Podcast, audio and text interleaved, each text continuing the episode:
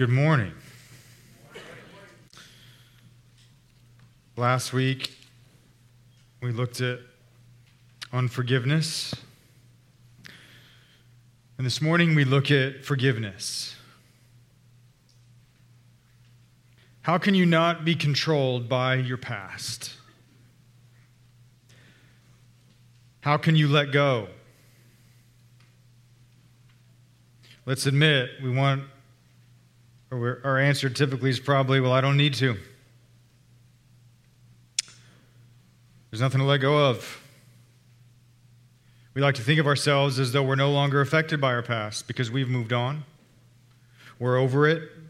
We like to think that either we've risen above it or there's nothing to deal with. But thinking you're not affected by the past isn't even a biblical idea. It's actually a really unbiblical idea. Because for one, the Bible says that for you to be born into this world, it means that you were deeply affected by events in the past. You were born dead in sin because of the decision of your first father, Adam. You were affected by the past from the second of your conception.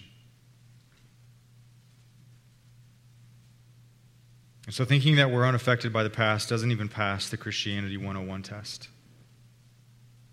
But secondly, what does your unforgiveness tell you? Doesn't it tell a different story? Perhaps after last week you realize that there's some unforgiveness in your heart. And it surprised you and it caught you off guard. Because you realize your past is still hanging on to you. So how can you be free? How can you let go of what you don't even realize you're holding on to? Or to put the question just far more simply, how can I forgive? And I know that that question has been on many of your minds over the last few weeks and over the last week especially. We've heard that question directly from many of you and indirectly from the discussions in your community groups and in your conversations with one another asking that question, how do I forgive? And honestly, the, the response in this series has been overwhelming. But this week, Mark and I talked about it and just realized that Jesus is doing something. He's at work among us in some ways that I'm I'm not sure I've ever really experienced before. Because there's a collective voice that's saying, I'm ready to forgive, but how do I do it? What does it look like? And it's okay to have that question. Because the reality is, forgiveness looks different for different people with different situations. I've heard some of you talk about needing to forgive someone that you see every single day. You wake up next to them. You live with them. Others of you are trying to figure out what it means to forgive someone that you will never see again. Because they're dead and gone. Others of you are trying to figure out what does it mean to forgive an abuser when I should in no way seek reconciliation of the relationship. How do you forgive when you know they're alive and that you'll never see them again? What does forgiveness look like in each of those situations? You cannot cover all of that in a couple of sermons. You can't even get close. And we can't make the mistake of thinking that because we heard a sermon on forgiveness, it's the same thing as having done it. And so in light of that, we want to do something new. We want to invite you to come and to begin to walk the road of forgiveness. And so not this week, but the following week, we want to start a group that will meet one night a week for a few weeks It's a group that's for anyone that wants to begin to take the steps towards forgiveness. It's for those who are ready to understand what forgiveness looks like for them and their story and their situation. It's for those who are ready to let go. But it also gives us a chance to walk with you, to walk alongside you. That's why we're here. It's not just to stand up here, it's also to stand next to you, to sit with you, to cry with you, and to look for Jesus with you. And since it's a group, I know what you just thought.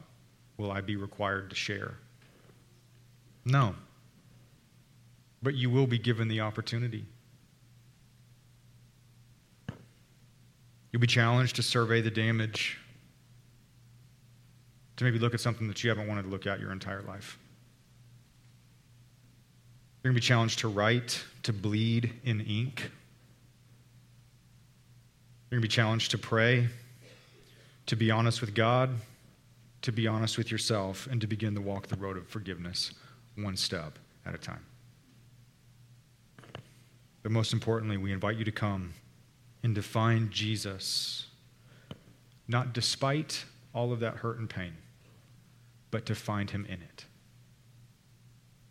That is the exact invitation of this passage today. Because Joseph himself had to wrestle with the question, how can I let go of the past? How can I forgive? And his story shows us what forgiveness looks like. He shows us the realizations that forgiveness requires and the actions that forgiveness takes. And he shows us the only way true forgiveness is possible.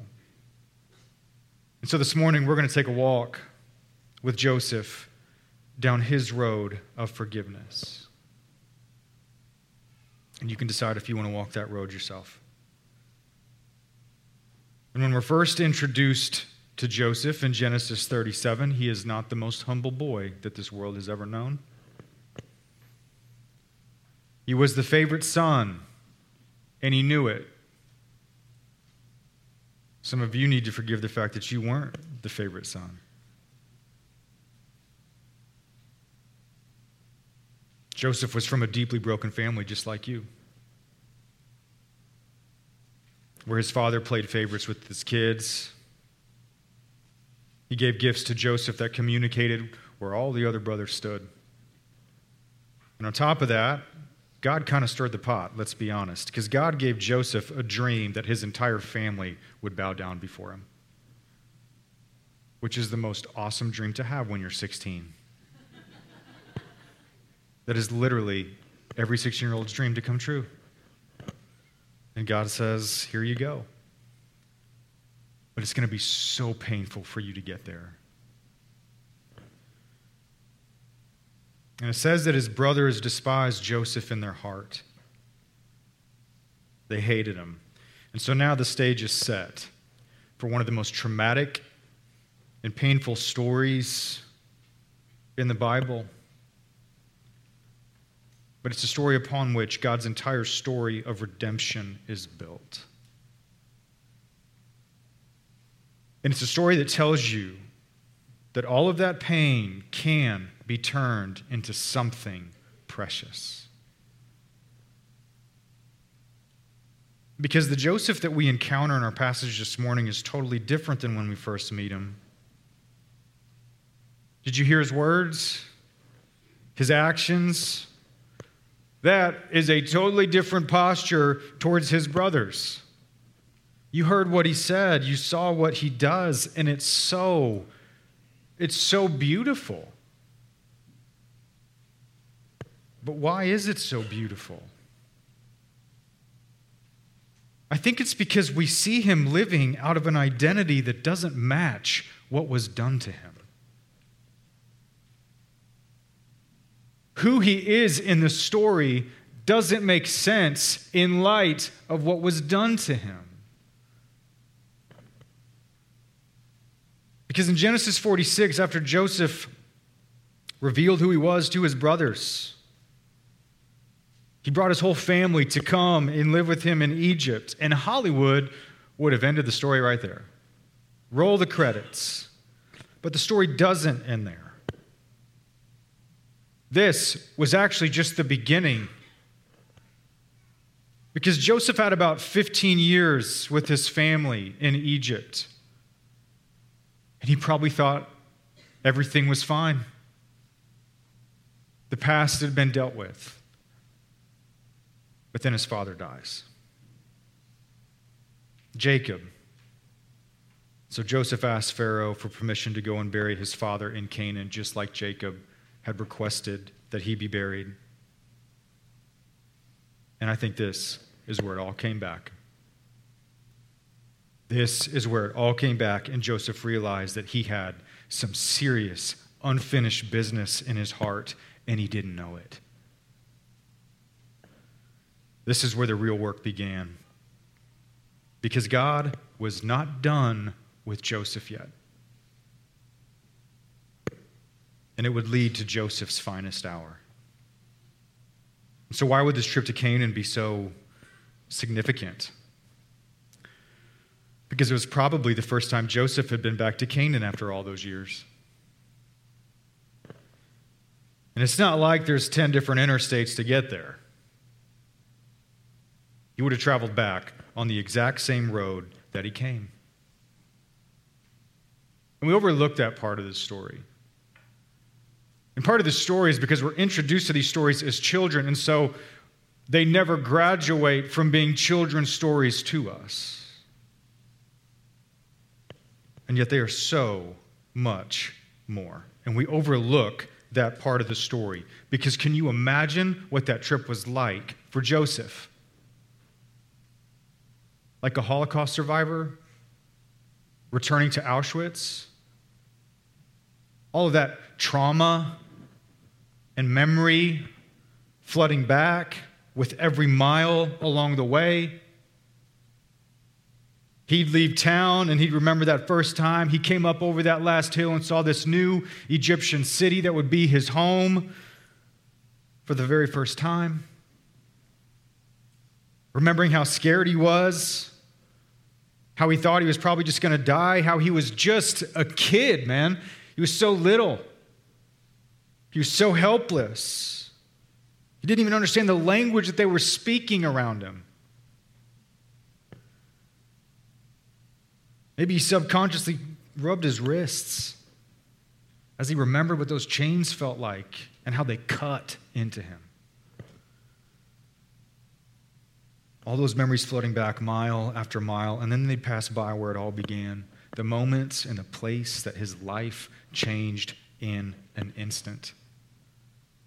His mind replaying the memory of watching his older brother work out a deal to sell him, working out a deal to traffic him for a few pieces of silver like he's an animal. All the while he's being held down, and he's yelling at them to stop. What are you doing? Why are you doing this? Stop. Don't do this. But they just stood there. They watched as he was marched away in chains. Oh, but then there's the grief of burying his father on top of all that. Wishing he'd had more time with his dad. But instead, he sat in a prison cell. All the years that were stolen from him. The life that was taken from him. That he knows he can never get back. That is unavoidable rage that would rise up like a tidal wave.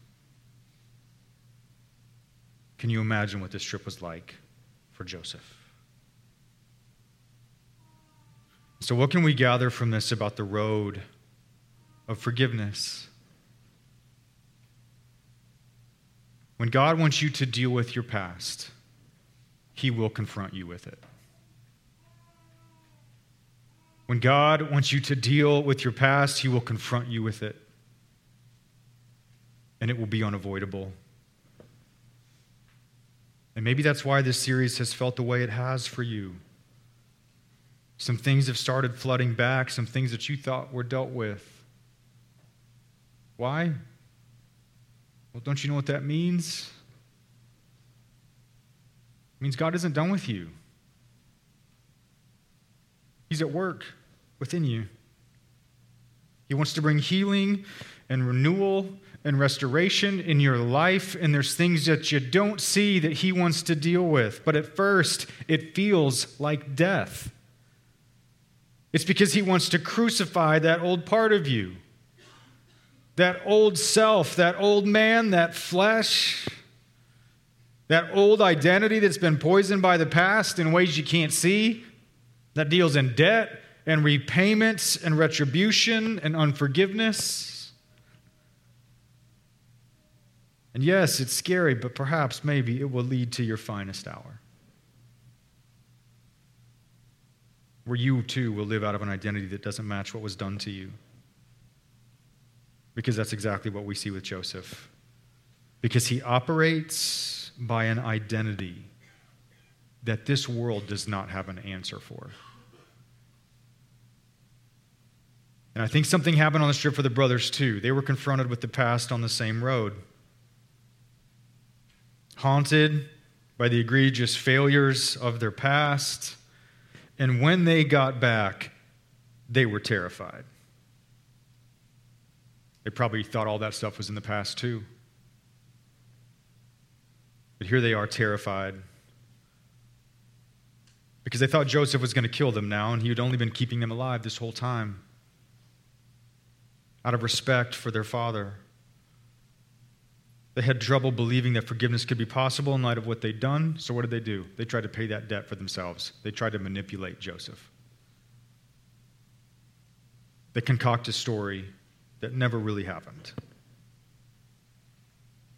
And as Joseph hears them tell this, this story about their dad telling them to tell Joseph to not do this, and it's all really convoluted, he just weeps.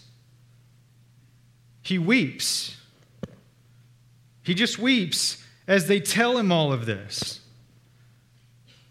And those tears are so important. Because what's the alternative?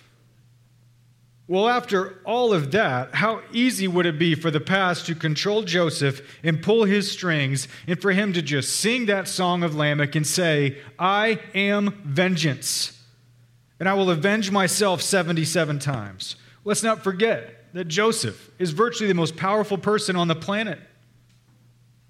All he has to do is just say the word. And here's the thing. We want that kind of power. We want that kind of power in our unforgiveness, the kind of authority over those who hurt us and betray us. That old identity within us, that old self that just longs to simply have the power to say the word and repay evil with evil. But those tears are something different.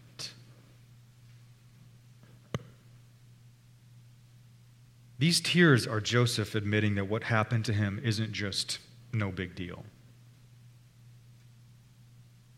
These tears mean that he sees what God wants him to see. He sees a measure of brokenness that he had no idea was there. Do you want to know a good way of measuring whether or not you've dealt with the past? It's whenever you think about the past, you feel nothing. And that's how you know you haven't dealt with it. When you think about the past, you feel nothing. There's just a numbness, a callous heart, scarred over. And you know why that's off?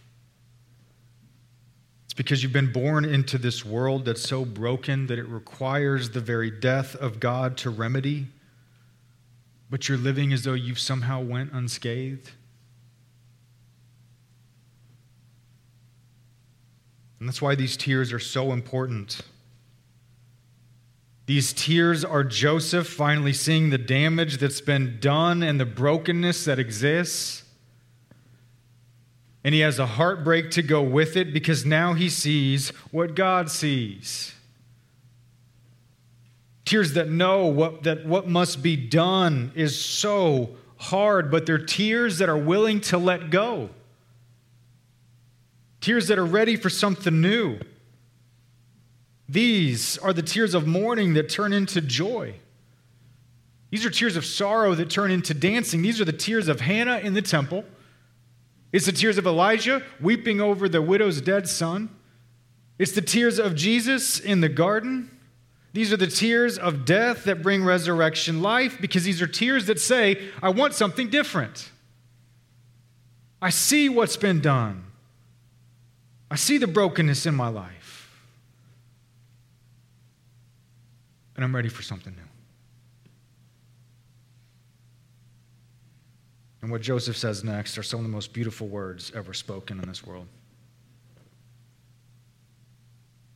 Joseph looks at his brothers and he says, don't be afraid. Am I in the place of God? Am I in the place of God? Doesn't that statement seem so simple? But do you know how long it takes for someone to be able to say that from the heart? Because that statement comes from a deep humility. Because in our hurt and unforgiveness, we so easily and immediately and naturally operate by a false identity, a God complex that demands payment and justice on our terms. We pour out our wrath as if we know when justice is complete and what the price that needs to be paid really is.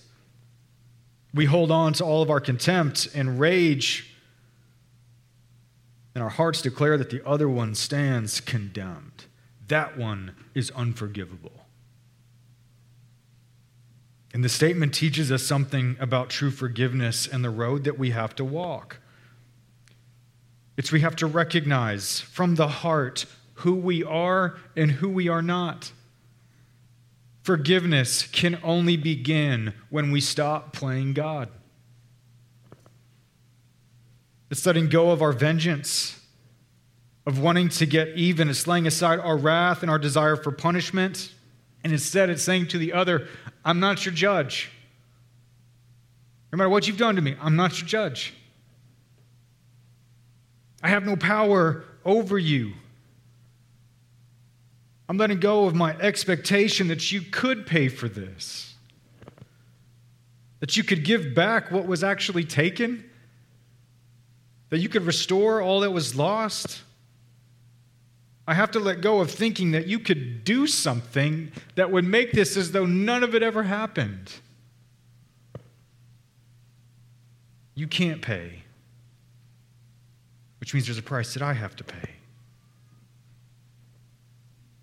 Forgiveness isn't possible as long as we hold on to your demands and desires for payment and retribution. You'll never meet God in all of that hurt if you're playing the role yourself. Whether it's giving someone the cold shoulder or the silent treatment and all those petty ways that we do that put them on probation until you feel as though their punishment is complete, or nursing that grudge in your heart and murdering them there. All that's just living out of an old identity from all the way back in the Garden of Eden that believed that I can be God and I don't need God. But Joseph is showing us the way of forgiveness, because his heart is saying, I will not live waiting on you to pay back something that you never can. I let go. And I'm placing justice in the hands of my God. I release you from your debt. I give you an identity to me. You are no longer my debtor. And I'm setting you free so I can be free from waiting on a train that's never going to come. And then Joseph goes on and he says, am I in the place of God? As for you, you meant evil against me. You meant evil against me. Again, it just seems like another simple statement. But is it? Have you actually been able to say that what was done to you was evil? Or do you minimize it? It's in the past. It's no big deal. It is what it is. It's whatever, bro. I'm over it. Don't we do that all the time? You know, and if maybe Joseph was an American, he'd start an influencer account, and it'd be all about overcoming your obstacles in life. What doesn't kill you makes you stronger. Look at me now, the great success story. I was a once a prisoner, but now I'm a powerhouse. And he'd tweet all sorts of really dumb statements like, turn your pain into your power, and then everybody would like it and share it. But everybody would be the exact same. They'd still be prisoners. But Joseph doesn't do any of that because he doesn't minimize what they did so that he can think better of himself. He doesn't minimize what they did. He doesn't avoid it and say, you know, whatever, guys, it's all in the past. I've moved on. He doesn't get puffed up in his pride, and nor does he act like he's some self-made Messiah that's risen above the hardship of his life. No, in his humility, he calls evil, evil. He can stand before the one who wronged him and say, what you did was wrong, and it cost me so much. What you did was wrong, and it cost me more than you will ever know. Forgiveness calls out evil. How else would true forgiveness be possible if we pretend like there's nothing to forgive? And do you know why that's so hard? Part of why it's so hard to say what was done to you was evil.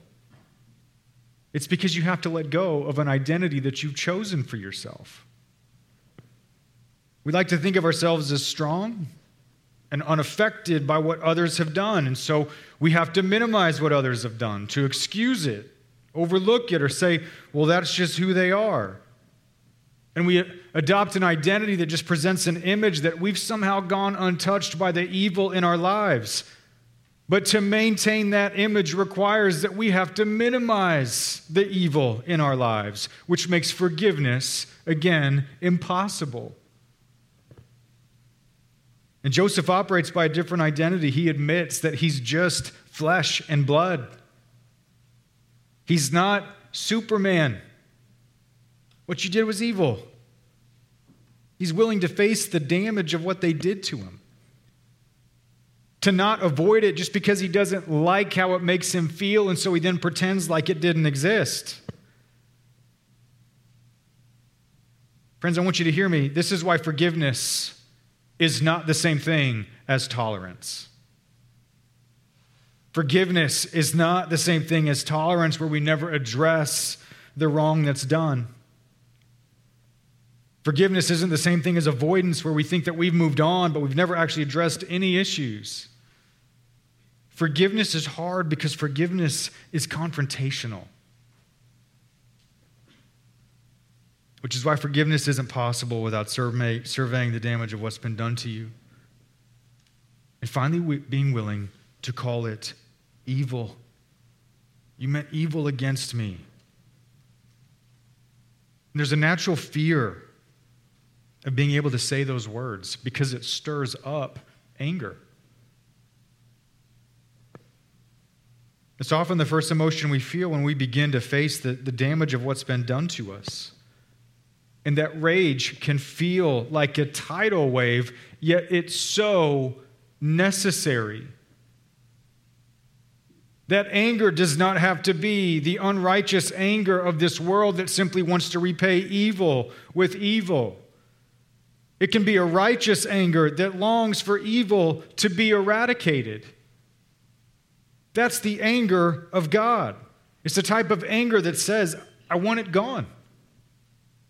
I want its influence out of my life. If it's there, I want to be free of it. I want its power removed. It's the type of anger that rises up in action, that longs for redemption. That's what Joseph wants. That's why he does what he does next. He says, don't be afraid. I will provide for you and for your little ones. You don't have to be afraid. I will provide for you and for your little ones. All my power will be given to you to care for you and provide for you. That perhaps is the hardest part of this road of forgiveness. Because it shows that forgiveness in its truest form isn't just coming to a peace treaty. It isn't just an agreement to coexist, to tolerate the existence of each other. It's not a neutral status. True forgiveness is actually committing yourself to the good of the one who wronged you. Joseph is saying, you don't have to be afraid because I'm not going to spend the rest of my life living as your enemy. I choose to live in a way that promotes your good, to use what I have for you, for your families, for your little ones, because I don't want evil to dwell between us. I want it gone.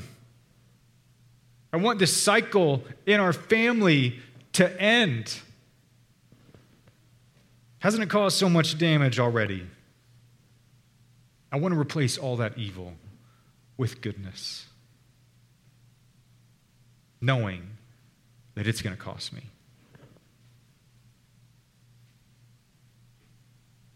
What would it look like to commit yourself to the good of the one who wronged you?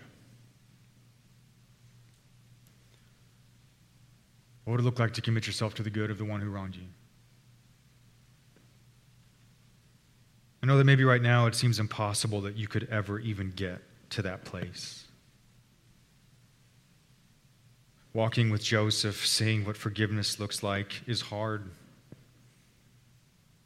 And I know it sounds impossible, but here's the thing.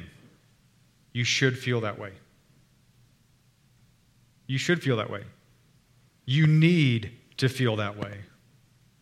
You need to feel the weight of forgiveness and that incomprehensible person that it requires you to be. That's what you need. That's good because it means you're actually seeing what forgiveness truly is. And you realize that something other than you has to be factored in. A third party is going to have to be introduced. If you look back at the end of this passage, it says Joseph comforted them and spoke kindly to them, caring for them, loving them. And doesn't that feel so backwards? The world would look at that and say, that's just so wrong. Why is the victim comforting the victimizers? They should be the ones comforting him. They should be the one that bears the cost, not him. It doesn't make any sense. Maybe you feel that way too. But that's the whole point. That's what we have to see. It doesn't make any sense because Joseph is showing us an identity that doesn't match what was done to him. What he gives doesn't match what was taken from him. How he chooses to live in no way matches all that he lost. And so how did this happen? How did he become a person with this whole new identity when he didn't have a bookstore filled with a thousand books on forgiveness and how to get over your past? It's because he met God. He met God. He met God in all of that pain and hurt and loss. That's why verse twenty are some of the most beautiful words ever spoken and some of the hardest to say ourselves. You meant evil against me, but God meant it for good.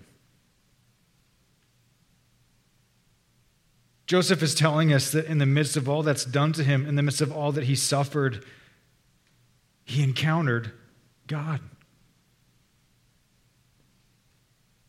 He's telling you the reason I can forgive is because I've come to know there is another storyteller. That's why what you did is not my identity.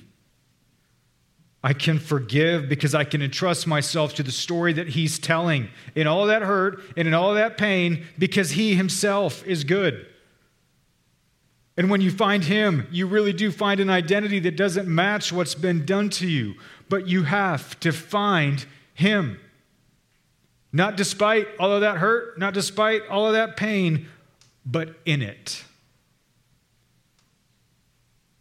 Because what God meant for e- what man meant for evil, God meant for good. And there's part of us that hears that and thinks, well, sure, Joseph can say that. But how can I say that? What good? How could he let all of this happen? What good could he have possibly intended by the evil that was done to me? But Joseph is saying, I don't know. I'm not the storyteller. That's what you have to find out. That's the road that you have to walk. Just because you've walked with me and mine doesn't mean you've walked yours.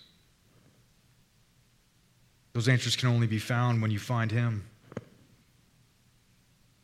Those answers can only be found when you trust that he was there when you were put in chains, when you trust that he was there when you sat in prison for all those years afterwards, when you trust that he was there when you thought that you had moved on from it all and were on top of the world, and when you trust that he is there slamming all of it back right in front of you so that you have to confront it. It's when you trust that you have to find him. He's telling you to find the storyteller. And I don't know all the burdens you carry. I don't know what it's like to have lived your story, and I never will. But I know that I want you to be free. I want the world to look at you and for who you are to not make any sense. For you to be living out an identity that doesn't match what was done to you. For the world to have no answers for what God has done in you. But I also know that we can approach this topic, you know, the topic of forgiveness, like we do so many other topics. We can approach it intellectually, not relationally. We just want some steps to take and not a Savior to trust, and we can exclude God from the entire process. And Joseph is telling you, don't you see, you need a third party. You need to find the storyteller. Invite him back into this process of dealing with all of that. Ask him to change you, to give you new eyes to see, a new heart to feel, a new freedom to experience, new courage to face what you don't want, new understanding of what's there that you didn't know was that was even there in the first place. He's telling you to find the good, you have to find he who is good. So in this whole new identity we see with Joseph, it teaches us that forgiveness isn't so much something that you do. It's a someone that you find. And he's telling you to find the one who can turn all of that pain into something precious. And he's the only one who can. Joseph is telling you to look for the one who was betrayed by his brothers, who was sold for a few pieces of silver like an animal, who was put in chains, falsely accused, and put in a prison cell, who rose to great heights, lifted high above the earth on a cross. And it's there that he says to you, do not be afraid. For what you intended for evil, I meant for good. So that many people may be kept alive. And I will provide for you and for your little ones. That's the road of forgiveness. It's the road of Joseph. It's the road of Jesus. Are you willing to take it yourself? For the glory of Christ and the life of the world. Let's pray. Lord Jesus, we ask for the courage that we can't muster ourselves. We ask that you'd rescue us from our self-sufficiency. Rescue us from any false notions that everything is just fine. When there's areas and parts of our lives where it's not, we ask that you would reveal them to us. We ask that we would walk with you in the way that you would have us go, and that you would bring wisdom and understanding into what each of those steps are. Who you call us to be is so impossible without you. Remind us of that. And give us desires to find you in it, to not look for you despite our story, but in it, as the God who's always been there, and the God who's waiting, the God who's the true storyteller, the God who can take all of that evil intended for us and turn it into something good. Lord Jesus, I ask whatever work you are doing in this church, that you would bring it to completion. We ask this in your name. Amen.